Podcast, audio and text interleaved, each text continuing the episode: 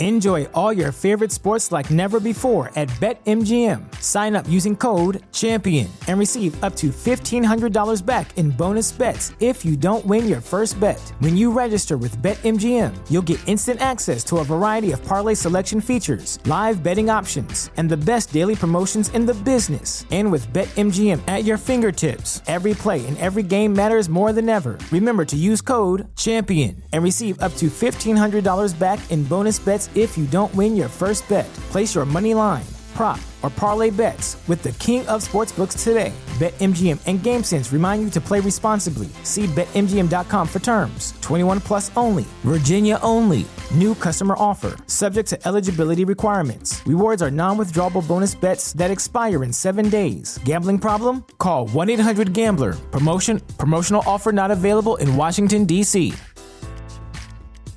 Brain fog, insomnia, moodiness, weight gain. Maybe you think they're just part of getting older, but MIDI Health understands that for women over 40, they can all connect to menopause. It's at the root of dozens of symptoms we experience, not just hot flashes. MIDI clinicians are menopause experts offering safe, effective, FDA approved solutions covered by insurance. 91% of MIDI patients get relief from symptoms within just two months. Book your virtual visit today at joinmidi.com. Reign of Troy Hotline. Alicia, Michael, what's going on? We know you have takes. We have takes. I'm actually surprised that your rant line, rave line, whatever, isn't completely full. Why can't we just win a game? Can I blame Michael Castillo for this? Can I blame Bob Connolly for this? Could I put on a zebra shirt and just go out there? Scratch, claw, up against the wall. Can't explain it what I'm feeling right now, guys. I can't believe it. Let's open up that race line! Can't believe USC has hired Lincoln Riley. Oh, yeah. Hello, everybody. Welcome back to Reign of Troy Radio, episode 475, coming to you on Monday, February 20th. It is President's Day. And of course, we're going to talk about all about the president, Reggie Bush. Actually, we're, we're not, but we should. That would be a great episode uh, topic that we completely dropped the ball on. Uh, no, we're going to talk about Big Ten rivalries for the Trojans, some potential college football rule changes, and so much more here on this episode. As always, you can subscribe to us on Apple Podcasts, right here on YouTube, and wherever you get your podcasts, including Spotify, TuneIn, Overcast. Uh, as always, you can email us, reignoftroy at fanside.com. I'm your host, Mario Castillo, journal with my co-host here in the Troy studio in Los Angeles, Alicia de Artola. Hello, everybody. Hello. Uh, we are back on a holiday week. Uh, a couple of weeks until spring camp starts. Things are starting to uh, to heat up. We've got our uh, our membership now live over on YouTube, which we're super excited about. You can join us on YouTube. Uh, you get uh, extra content, uh, at least one thing a month during the off season, including this week. We're going to post our first uh, members only video. We're we're super pumped about that. So uh, join us over on the YouTube. Um, you can support the show for 99 cents and you get uh, some special badges and emojis in the chat. Uh, or for 4.99, you can join our uh, super secret, not really super secretive, but super exclusive. Super exclusive. There you go. Uh, members only Discord channel along with uh, members only content uh, about once a month in the off season. But let's be real, if there's breaking news, probably gonna hop on and say something in the middle of the week. Um, and then once we get to the regular season, it's gonna be you know something new every week over there on the uh, the membership side. So you can join us for four ninety nine and join the Rot Squad, which is the name of what we're calling our membership. So uh, come join us over on YouTube, help support the channel, uh, and so much more. Um, Alicia, I am super excited um, to get going on an episode like this because we get to talk about potential things like uh, the future with the with the Big Ten. Yeah, which is coming up very quickly, and it's it's weird to think that this is the last season of Pac-12 football that USC will take part in. And I, I don't think my brain has really caught up to that fact yet. And I, I'm curious when my brain will catch up to that fact. I mean, I guess the more that we talk about the Big Ten potential scheduling situation, uh, once all of that kind of stuff gets finalized, maybe it'll be real. But you know, we were doing some prep for the episode today, and I'm sort of looking at it, thinking to myself, like, USC is going to be in a conference with Purdue next year. Yeah, that's it's it's still wild to me to to think about. Like it doesn't necessarily seem real yet. Uh, I don't know when it's going to. I guess when SC starts uh, starts playing with uh, you know Purdue and Indiana and Illinois on a on a weekly basis when SC has to go um, play in the snow potentially. Who knows? I don't know. Um, we were gonna put this at the end, but I just kind of want to get to it right off. Let's just go to an email we got from John in Oakland that says, "Hello, Alicia and Michael. I've seen reports that the Big Ten wants." uh, once SC and UCLA join next year may go to a three six six format for scheduling conference games. Each team plays three teams every season as rivalry games, protected rivalry games, uh, and the other twelve t- teams are set into." Uh, blocks of six and rotated over a four year span six on, six off, six on, six off. Uh, given UCLA will be one of USC's three permanent rivals, who would your other two Big Ten rivals for USC be and why? Mine are Northwestern and Michigan State. Northwestern is another private school university, sort of replacing Stanford, and if scheduled to alternate road games or alternate road home games with with Notre Dame, it would give USC an annual trip to Chicago. Michigan State would set up a fun mascot war Spartans versus Trojans. What are your thoughts, John, in Oakland? Uh, I saw this email this this past week and I was super pumped. I have a lot of thoughts, but I'm curious your thoughts. Whew, okay, my thoughts are that I went in and sort of tried to set up. Uh, I, I looked at some of of the sort of parameters around setting up these rivalries, and I looked at it and sort of tried to put some thought behind it, and then realized like this is this is going to be very fascinating to see what the Big Ten ultimately decides here because there are a lot of teams that are going to have a say in this, and it's hard to predict what those teams are, what strategy those teams are going to take uh, in terms of deciding these protected rivals because there's a really easy answer to this it's USC, protected rivals, um, UCLA, Ohio State, and Michigan. And then you have mega blockbuster matchups every single year in the Big Ten, and you're feeling good about that and all that kind of stuff. But then I sort of sat back and thought, well, from a USC perspective, that's, I don't know that I would sign up for that because now you're locked in every single year playing the marquee teams in the, in the, um, in the Big Ten um, that that's a that's a murderer's row uh, to sign up for to do every single year. And if you're Ohio State, you're sort of looking at it from the same perspective.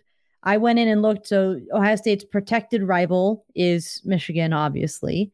And then there's a really strong argument to have Ohio State be in a be blocked in with Penn State because of how good that matchup has been in terms of TV dollars and TV eyeballs. So you go Penn State for Ohio State, and then what? You throw USC in there, and then Ohio State's really going to sit there and say, "Yeah, we're going to sign up to play Michigan, Penn State, and USC every year when we're trying to get into the college football playoff." Um, you do the same thing with Michigan. When, when if you're Michigan and you're saying, "Okay, I have a rivalry game with Ohio State and Michigan State every year, and the third one is going to be USC," like I don't mm-hmm. know if that's I don't know if those t- if those schools are going to be okay with that. Now, the dollars are huge. I get it. And I think dollars are usually the thing that governs these things. So maybe it is as simple as what matchups will get the most eyeballs and dollars every year. But I think there will be pushback from programs like Ohio State, like Michigan, who maybe don't want to stack their their schedule in that way.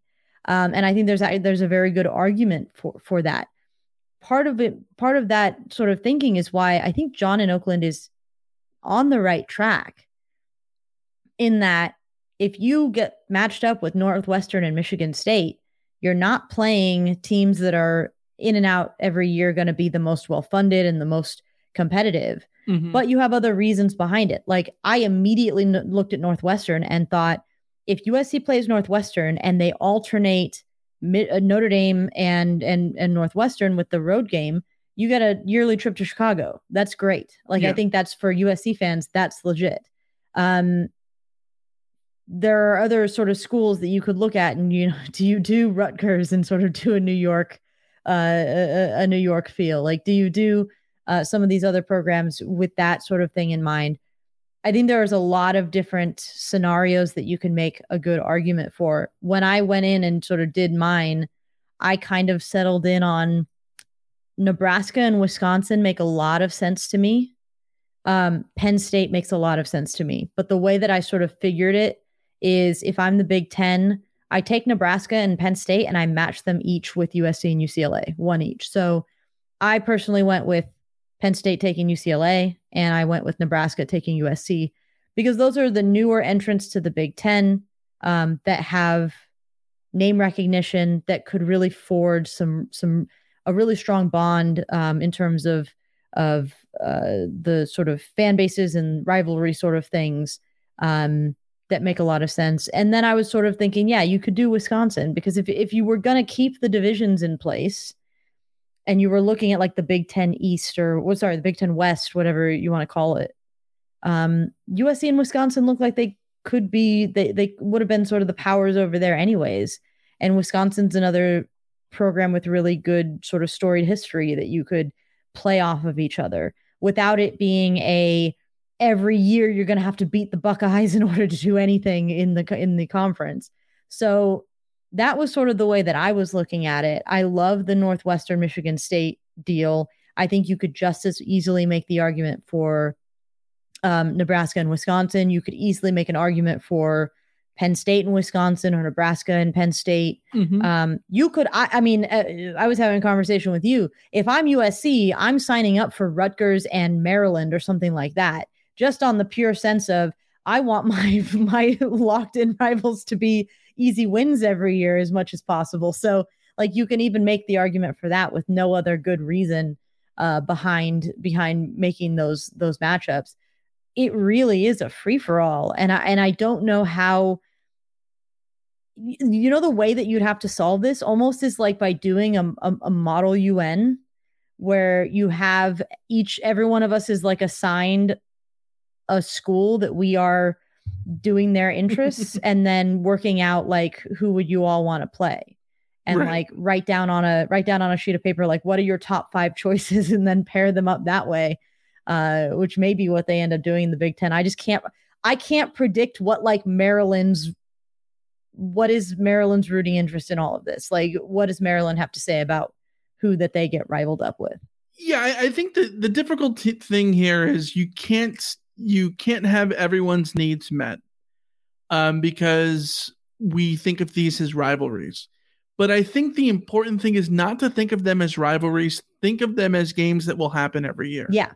Because some of these are are, you know, if you're a school like Michigan and you have the Ohio State rivalry, which has to be protected, uh, and you have the Michigan State in-state rivalry that you would su- assume has to be protected, and you have multiple trophy games like you know little brown jug old oaken bucket and all those kind of things right that you want protected as well. It means that the the schools that don't have those things are going to have to have games to sort of counteract that. And sc ucla maryland rutgers uh, and penn state the the five schools that have you know along with nebraska that have six schools that have come in in the last 30 years uh, dating back to you know, 91 when Penn State joined the conference, really kind of have to make up for those numbers, right? And well, I think Penn State is a is a interesting candidate here because they joined the conference after being um, after being independent for so long, right? And they've sort of created a rivalry with Ohio State. They've created a rivalry with Michigan State. Uh, the the they play for with the land grant trophy they're both land grant universities, and they have those two rivalries, right? But I think in a in a perfect world, you'd like to see uh, them have a rivalry with Rutgers and Maryland because of geography, right? And because they're they're like like minded in terms. I mean, not necessarily like minded, but they're similar in how they join the conference late, etc. Right? But again, you only get three of those games, and I, I think it's I think it's difficult to put all this together. Like you know, we started write down who the teams would be that that kind of match up with everybody. And while I think it's easy to say that you know Michigan should play Ohio State, Michigan State, and Minnesota, um, because those are historic rivalries, I don't know what you do with a lot of the other teams. Um, in in the in the chat, um, uh, Ito says three rivalries being UCLA, Iowa, and Nebraska. Iowa because they're two completely different cultures that would sell the rivalry, or and Nebraska because this, the distance isn't so bad. And they're both blue blue bloods. But again, I got to go back to you have to consider those the other teams and what they're going to want as well, right? Like, Well, and, and what Iowa is already stricken off the the board for USC because they have three protected rivalries in the Big Ten already. Right. Yeah, and, and so I think it, I think it makes it you know super difficult, and those rivalries being you know the rivalries with Wisconsin and with Nebraska, right? And so like Minnesota. yeah, and so I, I think it makes it a little bit difficult. John's idea, I think, is probably right, and I, I well the the rationale I think makes a lot of sense. Uh, you have the the like minded um, uh, secular private schools, SC and, and Northwestern, um, in major you know cities. I think that makes a lot of sense. Um, plus, you get to you know the the Chicago alumni group for SC is is pretty strong, Mhm. uh, and you strengthen that with an annual game in Chicago. Mind you, we're going to be in Chicago a lot when you consider that you know if SC goes to play Illinois, where are you going to fly into? Yeah. You're, you're flying into O'Hare Midway. If SC goes to play Purdue, where are you flying into? O'Hare Midway. Like all these schools, you're going to be Chicago adjacent, anyways. Um, but on top of that, I think that Northwestern is one of the schools where I think that it's sort of difficult for them to fill out the three as well. And that's kind of the key for SC and UCLA to find those schools who it's going to be difficult for them to fill out the three. So I think the candidates um, end up being Northwestern, Michigan State as a like outside possibility. Um, Penn State is extreme outside possibility again, but uh, to me, this is going to be Northwestern, Nebraska, Rutgers, or Maryland. Those I think are realistically the teams that SC could get paired up with, and UCLA. Like SC and UCLA, is sort of right here in the same boat because you know they don't have the connections to these schools either. And Yeah, you know, if you talk to an SC fan, who who's the biggest rival in the Big Ten, everyone's going to say Ohio State and Michigan. But you know, to to your point earlier, I don't think the Big Ten wants all the blue bloods to play each other in the regular season. You want those teams to, you know, play in the in the conference championship game at the end Yeah. and then you also want them to be in in the playoff. Uh, you know, in, in the in the chat, Ito says with with a 12 team playoff facing Ohio State and Michigan every year won't be as bad if we lose a game to them yearly since there's more spots in the playoff. But okay, consider that you're the you're the conference. Okay, if SC and Ohio State play every year, and Ohio State also has to play, you know, Penn State and Michigan as well, then if they play fewer, then you can potentially get two or three of those teams in rather than just one, um, et cetera. Like, Well, if it's, Ohio it's about maximizing the the opportunities for for revenue, Yeah, right? if Ohio State and USC play each other every year, then they can knock each other out of the playoff every year in the sense that like you you have a situation where, you know, Michigan and Ohio State and USC are all sort of giving each other losses that they wouldn't otherwise give each other. You don't want that. Even in the even with the 12 team playoff because with a 12 team playoff now your now your deal is we want to get 3 teams in. Right, um, yeah, and exactly. or, or four teams even and so handing some handing one of your four best teams an extra loss every year this was the argument against the nine team conference schedule uh, in Mhm. the pac 12 everyone uh, half of the conference loses an extra game every year. And uh, and you know there there's cer- certain things that you you can't necessarily control about like who's going to win and who's going to lose but you certainly want uh you want your best potential teams the ones that are going to invest the most in football and care the most about winning in football. You want you do want to give them the leg up. Like that's just the way that college football works. So again it's there's going to be a push and pull between the pure money talk about a yearly Ohio State USC matchup and the competitive like okay you're going to then make it harder for each of those teams to get to the playoff every year sort of conversation. And yeah, maybe I, I think those conversations will be had. And I think it's entirely possible that the Big 12, the Big 10 agrees with with Ito on this in the sense of like, but with 12 teams, it doesn't matter. We want that marquee matchup every year. Yeah. I think it's entirely possible. Uh, but I think it's just as possible that Ohio State sits there and go like, nah. Well, the, I think nah, the we're going to play USC every four years anyways. So it's not like it's not like it's not like you're never going to see. but it's not every four years; it's every other year. It's every other- If yeah, it's, if because it's that's the other thing that You play home and away within a four year span every every yeah, w- which is why I think that we need to think about these as these are just games that will happen every year versus just calling them protected rivalries. Because for some teams, they are protected rivalries, yes. But for SC and UCLA who don't have the connection to say Purdue, Yeah. then it might just be that you play Purdue every year instead of every other year. But like that doesn't necessarily make it a rivalry. It's just for logistical reasons because somebody had to play Purdue every year. You're just more likely to form a rivalry with a team that you're playing every year. But you're right. That doesn't Right. mean that you can't have rivalries outside of these. Well, look outside at- of look at the three Pac-12 locked now, in. Yeah, right? it's not like USC and Oregon stopped being rivals because they were on different sides of the of the Pac-12. but these things exist in the Pac-12. Like Yeah. right, right now, as it stands, uh, the It's a whole three-team. Yeah, SC pod. and, and and Cal, uh, sorry, SC and UCLA play Stanford and Cal every year. That was protected. Yeah. But in order to make that happen, Oregon and Arizona have to play every year. Yeah. Right. Like there's like every team in the North and South have protected. and they've sort of formed a, a weird competitive rivalry too. Like these things just sort of form. But I think you are on the right on the right track in the sense of you grab the teams that you're not going to be disrupting any historic rivals Yes. and you throw them together with USC and UCLA and you shake it up and you see which which way it falls.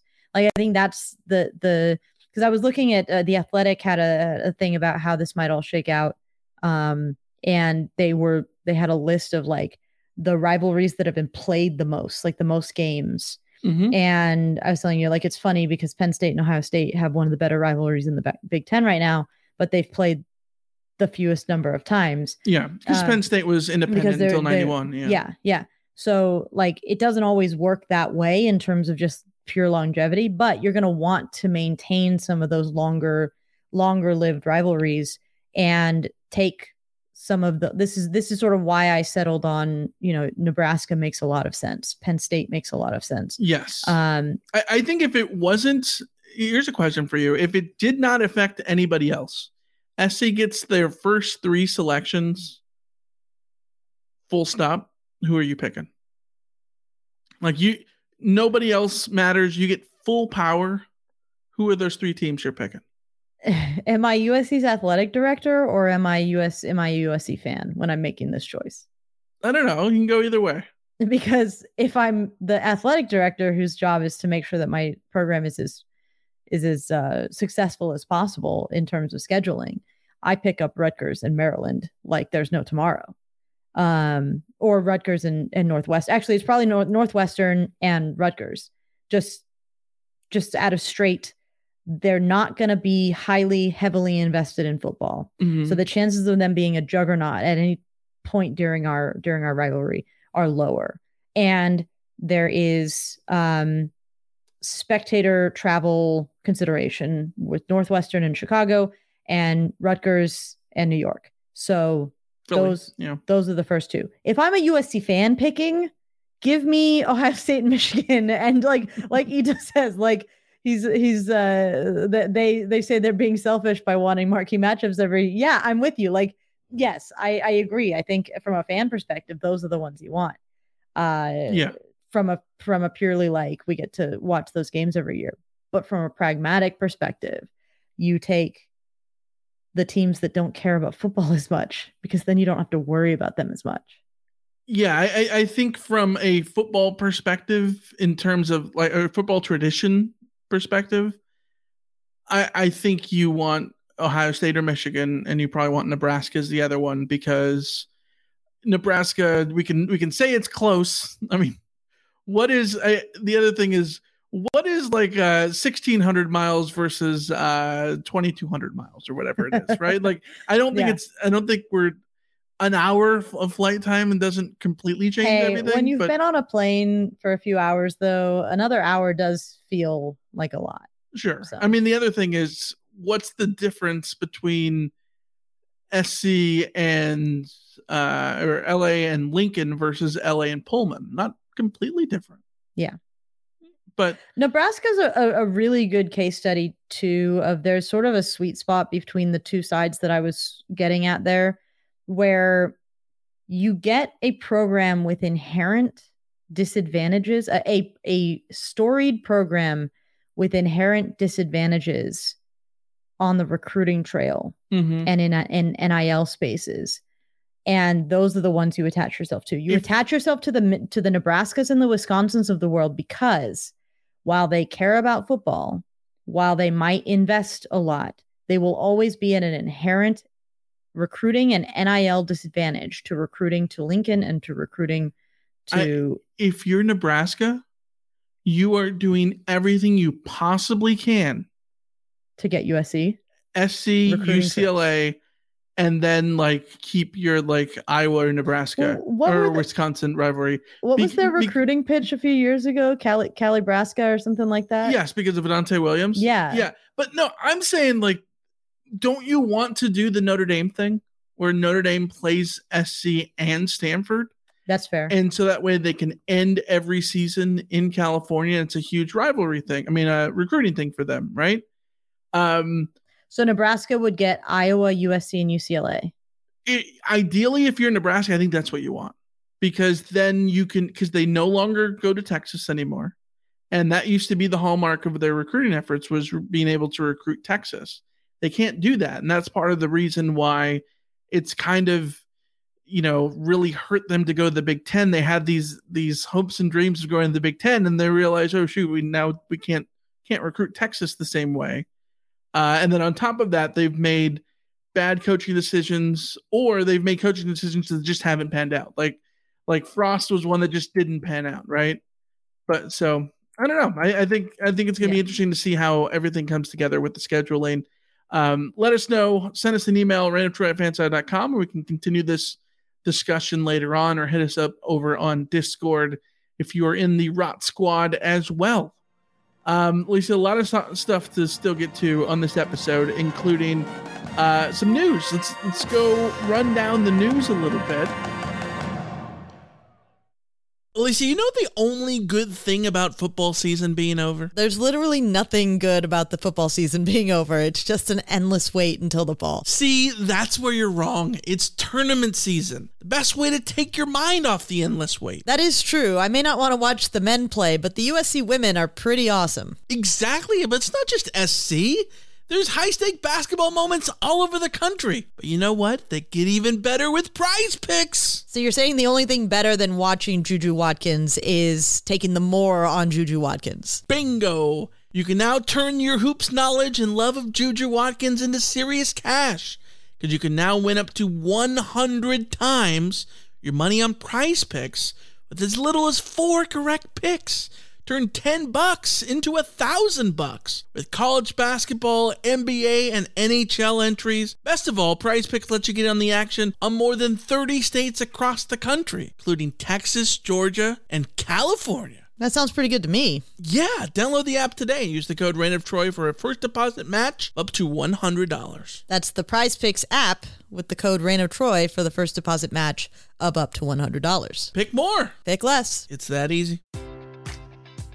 Enjoy all your favorite sports like never before at BetMGM. Sign up using code CHAMPION and receive up to $1,500 back in bonus bets if you don't win your first bet. When you register with BetMGM, you'll get instant access to a variety of parlay selection features, live betting options, and the best daily promotions in the business. And with BetMGM at your fingertips, every play and every game matters more than ever. Remember to use code CHAMPION and receive up to $1,500 back in bonus bets if you don't win your first bet. Place your money line, prop, or parlay bets with the king of sportsbooks today. BetMGM and GameSense remind you to play responsibly. See BetMGM.com for terms. 21 plus only, Virginia only. New customer offer, subject to eligibility requirements. Rewards are non withdrawable bonus bets that expire in seven days. Gambling problem? Call 1 800 Gambler. Promotion, promotional offer not available in Washington, D.C.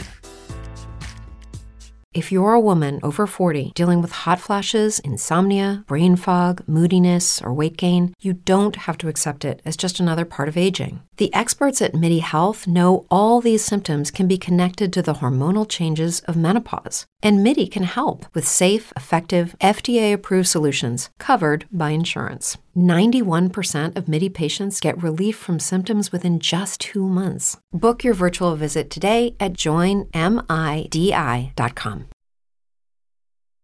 Let's start with Eric Gentry. Has had surgery on his ankle and will miss spring camp, uh, but should be ready come the fall. Yeah, I think it goes to show um, the situation with Eric Gentry and the defense and the situation and just linebacker play in general. Mm-hmm. That even though Eric Gentry was back on the field, clearly he was not at 100 percent. We knew this, but uh, it was probably worse than we even thought in terms of, of the ankle. If if he had to come out of the the season, have a month of, of relative rest on that ankle, and still get to a point where they needed to surgically repair it um, before spring camp. So number one, it's good that it's getting taken care of in the spring, and uh, he gets to to sort of go through that rehab and be ready to go for for fall camp. But number two, it is a bummer because he is still a young player that needs time in the system and time, all of those learning reps. Losing those is is unfortunate. It's a huge, massive, major opportunity for someone like uh, Tackett Curtis because Tackett Curtis was already coming in with this sort of mystique around him that he could come in and start immediately for USC just based on his sort of feel for the game and his his ferocity on the on the football field. Him getting to come in and step into extra reps, presumably uh, during spring camp. Um, we think Mason Cobb will be a, a plug and play starter, but the person next to him, we would have assumed it would have been Eric Gentry. Tackett Curtis, it's hard, it's hard to think of who among the, the rest of the inside linebackers is going to get in the way of him seeing a lot of first team reps in spring. So this could be a huge, huge situation um, just for the competition that comes around in fall camp uh, Yeah. with Tackett Curtis having a spring under his belt that Eric Gentry didn't get to have. Yeah, it, it I as much as you know you want to see Eric Gentry be able to take the, the next step and continue to develop and all that, especially when there's you know thoughts that he could you know maybe move positions or or whatnot and and really see what he can you know develop into. I like this opportunity for Tackett Curtis. Uh, what what Mason Cobb can can can do at linebacker and and see all those those different components with the transfer portal and the incoming guys, see what you can get out of it. Um, at the same time, SC obviously you want Gentry to be one of your best players, but I think we saw last year SC kind of put the hope in things will be better once Eric Gentry comes back. Obviously not. It was not the case, which means that the problems on defense are way bigger than Eric Gentry. So as much as this is a you know key injury, um, there's still plenty of places to improve that you know SC can still find a lot of areas to uh, to improve over on defense. Uh, one of the areas that SC is looking to improve off the field uh, is with NIL stuff, and there's now a new USC NIL collective launched by a certain guy named Keyshawn Johnson. You ever heard of him? May have come up one or once or twice. How about Alex Holmes? Heard of that guy? Mm, maybe once or twice. Yeah. Uh, uh, Keyshawn and Alex Holmes, obviously USC football alums, uh, but they've teamed up with a bunch of investors, including uh, John uh, Terzian, uh, Dave, Dave Stromberg, uh, Avi Chesed, and Michael Hahn. Um, various uh, backgrounds from hospitality uh, to management to uh, investors and entrepreneurs. Um, Caleb Williams is also partnering with them, and USC is on board, unlike previously with the uh, Student Body Rights collective that started and then stopped when the leader passed away. Yeah, it's it, the difference in the sort of approach uh, or, or in, in USC's approach to these two different NIL collectives is really interesting because they were they seemed very just like no no no no no no no with student body right which by the way much better name. Uh still haven't figured out why the tommy group tommy is all caps. Maybe we'll get an explanation on at some point on that. Uh student body right better name but it seems that the tommy group has a better approach in terms of playing You don't know what it stands for? The one money. making YOLOers, youngsters. youngsters. There you go. The one money making youngsters. Yeah. the only it. money making youngsters. The only money making youngsters. There Yeah. we go. I Yeah. like it. I like it. Um, but it looks like their their their sort of approach to this thing. It, it seems a lot more smoother. Uh, they, I think Lincoln Riley and like a bunch of people from USC were at their like launch party and stuff like that. So clearly, the university is is behind this one, even though it's not university run like uh, Boulevard uh, has been.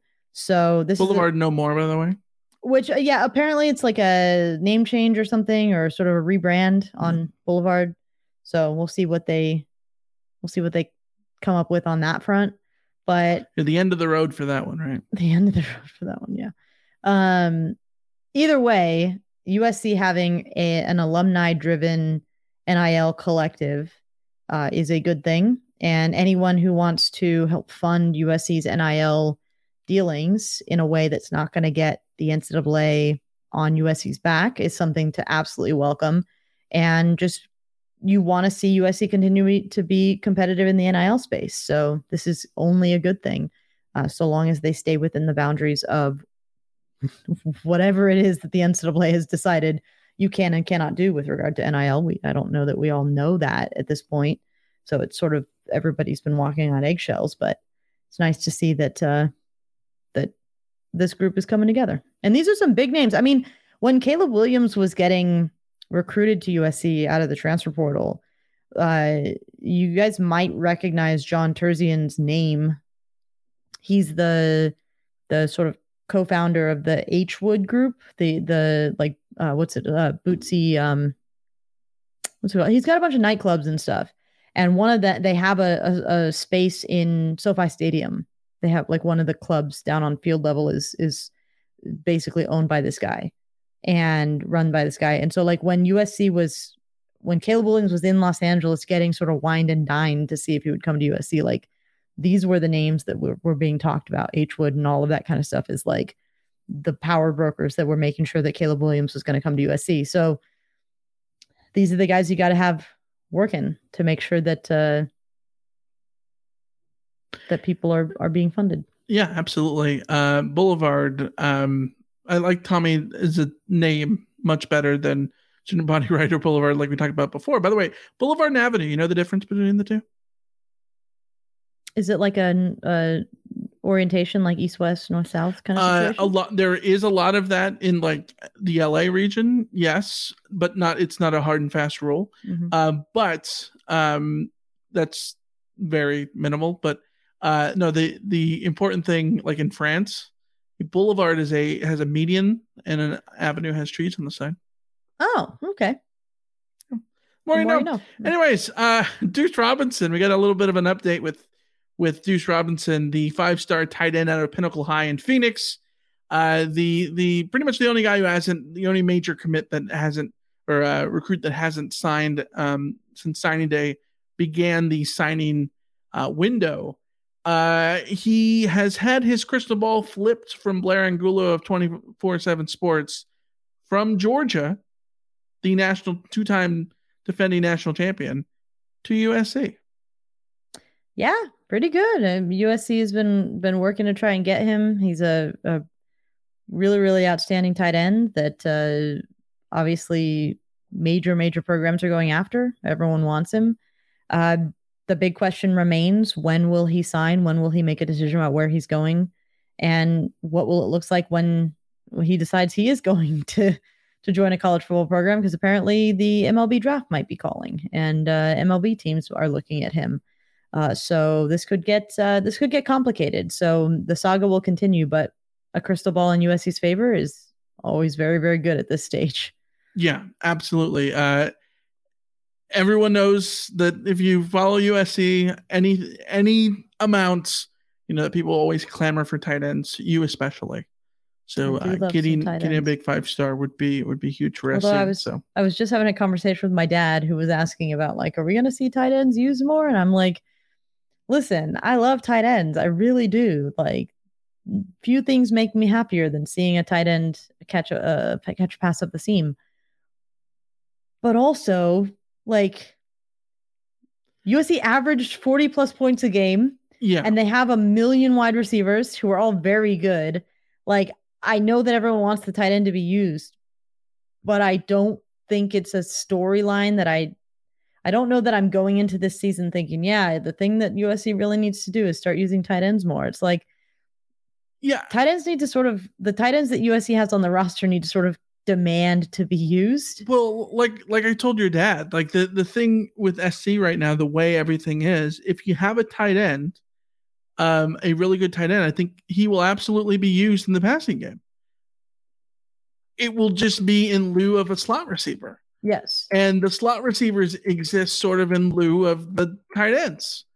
It's the same role. Uh, we we you know we saw it three four years ago with Drake London when he started under Graham Harrell, right as a, as a true freshman.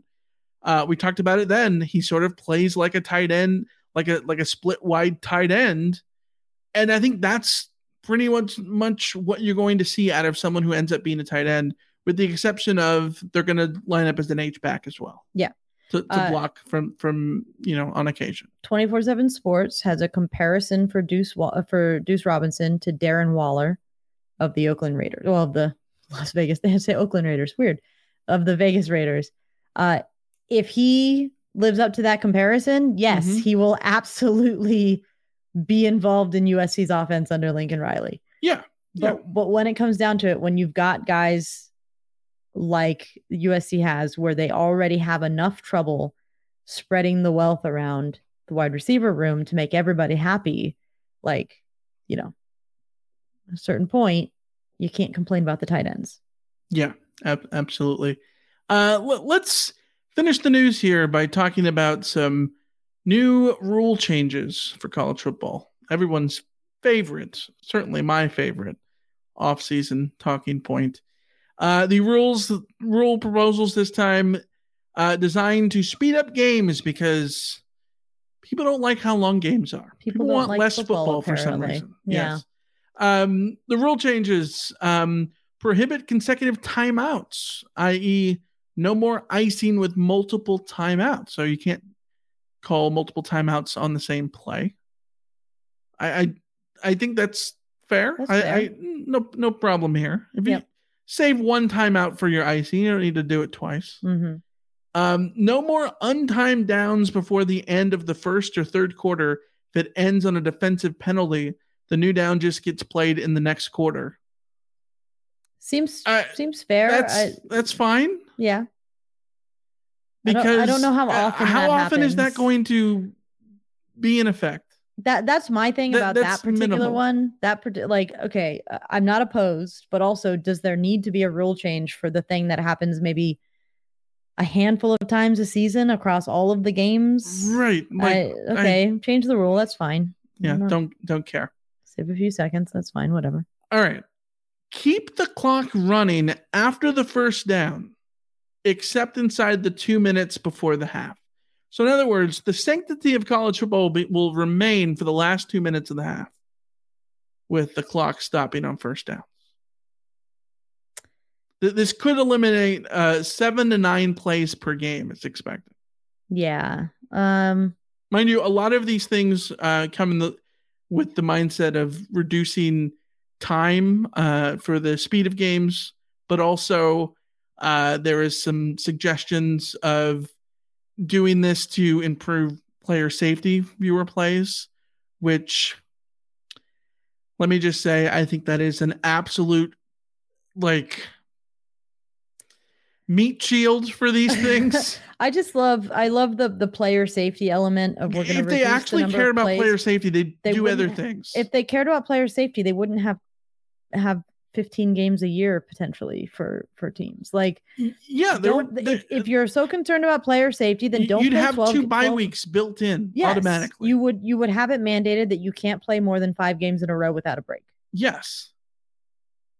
MACtion in the middle of the week couldn't happen. Like Yeah. you know what I mean? There'd be there, would be to- things You have to have seven. You have to have uh six. You have to have a full six days of rest before any any games are played. Like exactly. again, it's all- taking seven plays away yeah. is gonna that's your player safety help. Yeah, okay, okay. Mhm. Sure. No, you just want more time to sell ads. Yeah. Let's let's be honest here. Um, okay, last one is keep the clock running after an incomplete pl- pass once the ball is spotted for play. This could eliminate 15 plus plays per game. Get the hell out of here with this. So I, I assume this means not in the final two minutes also. I I didn't see Because if so, then then what happens to a spike ball? yeah the the the final two minutes thing would be uh it's my understanding that we have laid these out in the order in which they are most likely to be approved. So the first two are so simple no one has anything against them whatever they're probably just going to get approved. The third one is sort of uncertain. The fourth one i don't think is going to get passed because when you look at it you just go like that's that ch- that's going to change the entire sort of the, the entire strategic way of playing a football game. Uh, I, I, I, I I don't know that it would change everything. It will just like it it it kills clock to kill clock. And Yeah. it's like, okay, so you just want less football. yes. Don't we all like football? We like That's- watching football. Why do we want less of it? Well, see, I will this is- never understand this argument that there's too much of the game that we like. Like what what doesn't make sense what what doesn't make sense to me is it's always college football is too long compared to the NFL. But then you look at like some of the numbers. I can't stand NFL games. NFL games they, they no, run like four plays in the whole game. No, but NFL games on average are 3 hours and 10 minutes long. Yes. On average FBS games are 3 hours and 21 minutes long. yes. That's an And- and average of 11 extra like, minutes and uh, uh, college football has a has a a, a halftime more plays. has a halftime Longer that's almost twice as long. Yes. So like if you want to lose those 10 minutes in average game time, then go to the NFL 12 minute halftime. But no one does you're not going to do that because you want the halftime shows and all this kind of stuff, whatever. Right. But like I, I just I don't I don't understand why. And then and then there's like the numbers for the there's 180 plays averaged in FBS games with 155 in NFL games. Yeah, and that's that- what's wrong with the NFL. There's too few plays. But I don't think that has a lot to do with the amount of time that a game is played in. No. I think mostly that has to do with in college, up tempo offenses are just more common. People Right. tend to run up tempo. That's Yes. why that that accounts like, like you the- said, there, there's eight minutes built in uh, at, at halftime there. There's also the two minute warning. Um, so if you Yeah. want to include another eight minute, you know, uh, you know, how how much does that get milked? Uh, you know, we're we're almost at like you know 12 15 minutes that get that are the difference right there like i i don't know I just I keep going back to whatever change change whatever rules if you want to reduce time, but I- like I but also I- I happen to like college football and I don't care how long a game takes if it's entertainment. Now, if you wanted to do some sort of mercy rule timing situation where like if if one team is up by more than 20 points, then you go with a running clock or something like that yes. by all means do it. I don't care. But like if a game is competitive i don't want fewer plays manufactured in because someone wrote down in a rule book at some point yes. that we need less of this good thing. Right if it's a if it's a four possession game then the running clock is like automatic. Yeah S- something whatever. like. Like, something like that. Yeah. And if and if games are going too long in general like do like what what f1 does and put a stop clock on uh, put a put a you have to finish this game within within four hours. No, like no, that- that's the, the worst suggestion of all time.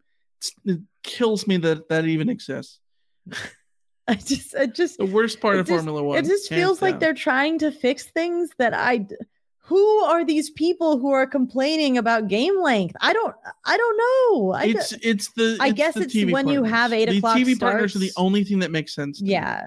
I mean, I get. I guess the the constant complaint we hear is that if you have like a seven thirty p.m. or an eight o'clock start, and then the game goes till midnight, whatever. Like, okay, whatever. And but my constant argument will be there's how many SC home games are there going to be? Six or seven? Yeah. There's six or seven Saturdays. in the entire year, You can you can make an extra 20 minutes in your six or seven Saturdays. I'm sorry. Yeah. And that's assuming that all six or seven of USC's home games start a, at, at closer to, to eight o'clock, which Right. the vast majority of them do not. So I I don't know. It's maybe we're just not old and grumpy enough. Like I- maybe in ten years I or mean, twenty people- years we'll be the ones People complaining. complain about this with baseball all the time. Yeah. And, I still go back to so you want less baseball. Yeah, Mind you, I am you, you want to know my craziest hot baseball take? Allow uh, allow the mercy rule to exist. yeah. Well, if you don't want position play, if if a if Teams a, are if a- already if a manager is choosing Yes. to put the position player on the mound, Then allow them then to- just to forfeit. You're fine. Allow them to, to Yes, allow them to just end the game, concede. whatever. Yeah. Uh, Kenny in the chat says the only times I hear the complaint are when refs slow the game to a snail's pace. What have we done about that? Nothing. Yes, the Add a most- timer for replay. the biggest complaint, not just replay, the biggest complaint I have had about the length of a football game ever in my life was the third quarter between USC and Arizona that one year when they threw Yes. 15 or 16 Now, flags in one quarter. Like, Here, here's the other thing. If you if you added a timer for replay, and I does the NFL have a timer for replay? I want to say that when it first started, They- at least it did. they started doing a thing called like expedited replay that is is through because I so here's the thing. If they did a timer for replay and you could only like the replay could only be 60 seconds or less, yeah and they started just keeping things standing rather than actually fixing the problem because they couldn't get couldn't see enough angles in the 60 seconds, people would bitch about that. Yeah. Like you you can't you can't solve the thing, right? At, at some points you you we we can't figure this out. Although at the at the same time if you can't tell if uh, if it's a catch in 60 seconds or not, then it then then just go with what's on the field. There were some there were clips of XFL action started this weekend and they have a transparent um replay booth where they literally have like Dean Blandino in the in the the uh the replay booth mic'd up explaining what's going on and Mhm. he's saying like pull up that angle pull up that you know I, I can't tell so that that's got to stand and it seemed like it was going kind of quick if you had to just have a ref who was Yeah. like mic'd up and not, maybe not you wouldn't do the mic'd up thing but like if you just had a, a replay um hub or whatever and they just Wait, you mean a re- it- like like a like what they do in hockey where it goes to Toronto to solve? Yeah, I don't know if it's that because the downside of that is what happens if there's three other games that are all going to yes. yeah but with conferences you sort of have it be by the conference It's still if you have four games happening at the same time and two of them are in reviews. Either way, if- things if- back up. if the parameters were you have a replay official who's in their thing and they are looking at it and they see everything, you know, you either see it or you don't. right. You either have the angles or you don't. Yeah. Hmm. Either way, I, I agree that Kenny's right. Like the, the games take a long time because of things like replays and because uh, there is the 20 minute halftime. Like Yeah. those those those factor in uh, a, a lot more than you know stopping the clock after incomplete passes. That's not what we need to be worried about. Uh, rapid fire because we're trying to limit this one to uh, to a quick, hasty one hour here because we've got uh, real life plans, real fun stuff. Uh, Kenny says Ohio State canceled their upcoming series with Washington. How likely do you think it is that the LSU SC game gets canceled uh, in 2024? Um I mean, that's not something I had considered. I think it's I think it's low. I think USC is not Washington uh in terms of uh sort of like brand matchups. Mm-hmm. Um, you'd think that USC would be the one doing the canceling there, and I can't imagine USC doing the canceling there. I don't think you cancel a one-off money game. Yeah. I think you cancel a home and home series. Yeah. So I think those are two different things. Plus, I think if you're Ohio State and you wanted to have those West Coast trips for recruiting purposes, and suddenly now SC and UCLA are on the docket, I think it gives you you can convince yourself that you can cancel that game Yeah. and get out of it that way. Does suck for for Washington. Uh, it- it's like three or four teams have backed out. I think Michigan canceled their series, right? Or the COVID year canceled one of them. One like series, yeah. uh, they had like three different you know big opponents, and the only one to actually come in the last five years is is Michigan State. So Yeah. big big bummer up there uh, in Montlake. Um, uh, Ito says, uh, "How does Shane Lee fit into this puzzle with Cobb and Tackett um, battling out for the starting spots uh, this spring and fall Uh, I, inside I linebacker?" I think Gentry being injured also really benefits Shane Lee in the in the sense that like he can lock down a starting role, Yeah, uh, prove, hey guys, I'm healthy now, I'm ready to go. I can I can handle this and be the guy there next to to Mason Cobb. Um, it really just will. uh, It just sort of it, it gives everyone who's there in the spring who has the potential to hold a starting job has the advantage now over over Gentry. Um, does that mean that Gentry won't be able to fight back in fall? No, of course not. But they will definitely be be involved. I feel bad because I sort of overlooked Shane Lee. Um, I wasn't expecting him to be back. I was sort of thinking he would be a one year deal. So it's a little bit weird to sort of factor him into this season. I need to get out of that habit of of sort of forgetting that he's there because he it, he has been complimented heavily for his leadership in the locker room. Um, Yeah. What we saw from him over the fall he, he also might- had missed like two or three seasons, right? So he had, he had- yes, and and also he played with an injury for for most of the season, and also maybe he is a player who will benefit from having better players around him too, because yeah, he was he was not great in in pass coverage, but he was, He was by good far Alabama as a USC's best run right? defender. So yeah, he was really he was good at Alabama too. Yeah, yeah. Um, uh, we got a message from uh, from Ihab who says, "You guys do great and help me get through my workouts. Unless you talk soccer, uh, we're not going to talk about soccer. Certainly, there's no soccer worth being discussed right now. not for the Chelsea fan in the room. Uh, no, I mean, not for the Liverpool fan. Hey, tomorrow you Liverpool play Real Madrid, and I will probably be just a sad panda for the rest of the day after watching that game. So yeah, I'm not gonna. not West gonna- Texas Mike says, "I hate when a Pitt East Carolina game steps on the start of a SC first quarter." This is fair. Agreed. This is Yes. fair. Yeah. And uh, wrap this thing up with Kenny saying, "Do you think the Pac-12 is over, or does it survive?" The latest I'd seen is that they are uh, on track. They've sort of gone to the next steps to add San Diego State and SMU. But they, they did put out that that whole like nothing to see here thing, and then all the TV rights are crumbling. Yeah. It's been nice to not need to pay attention. I, I will say that.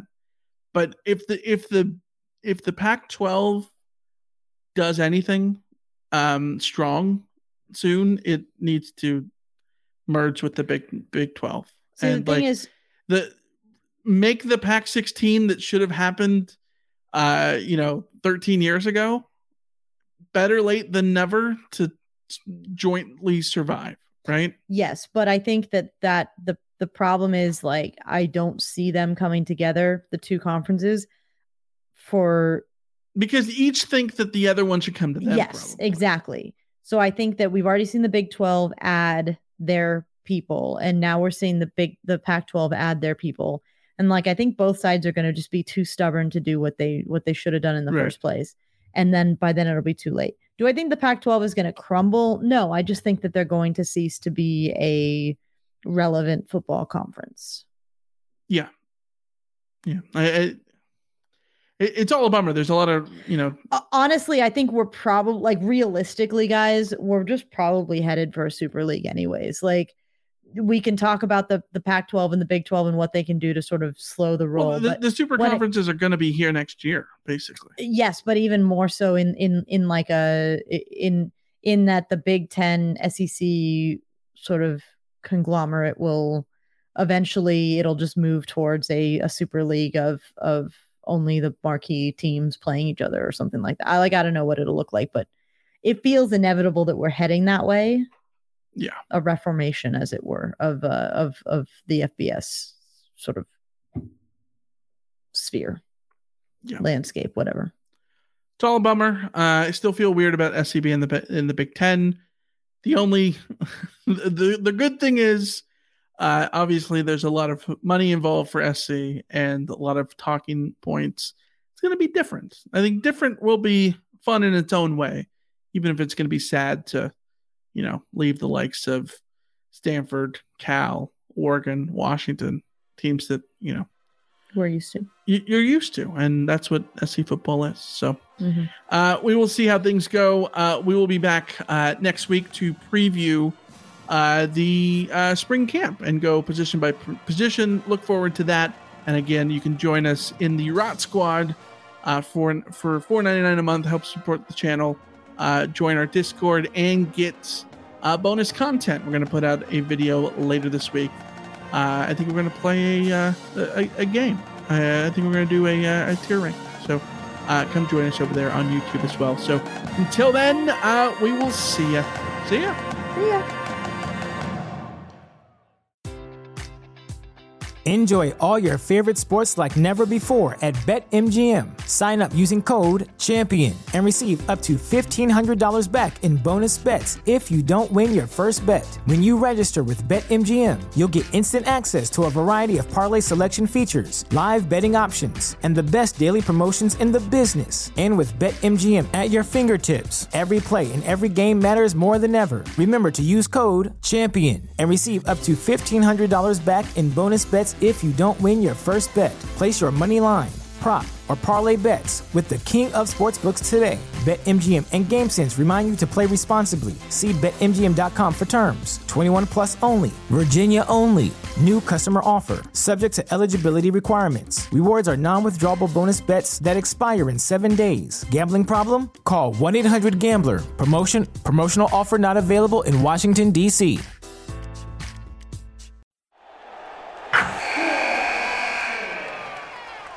Wilson, you sent the game winning email at the buzzer, avoiding a 455 meeting on everyone's calendar. How did you do it? I got a huge assist from Grammarly, an AI writing partner that helped me make my point.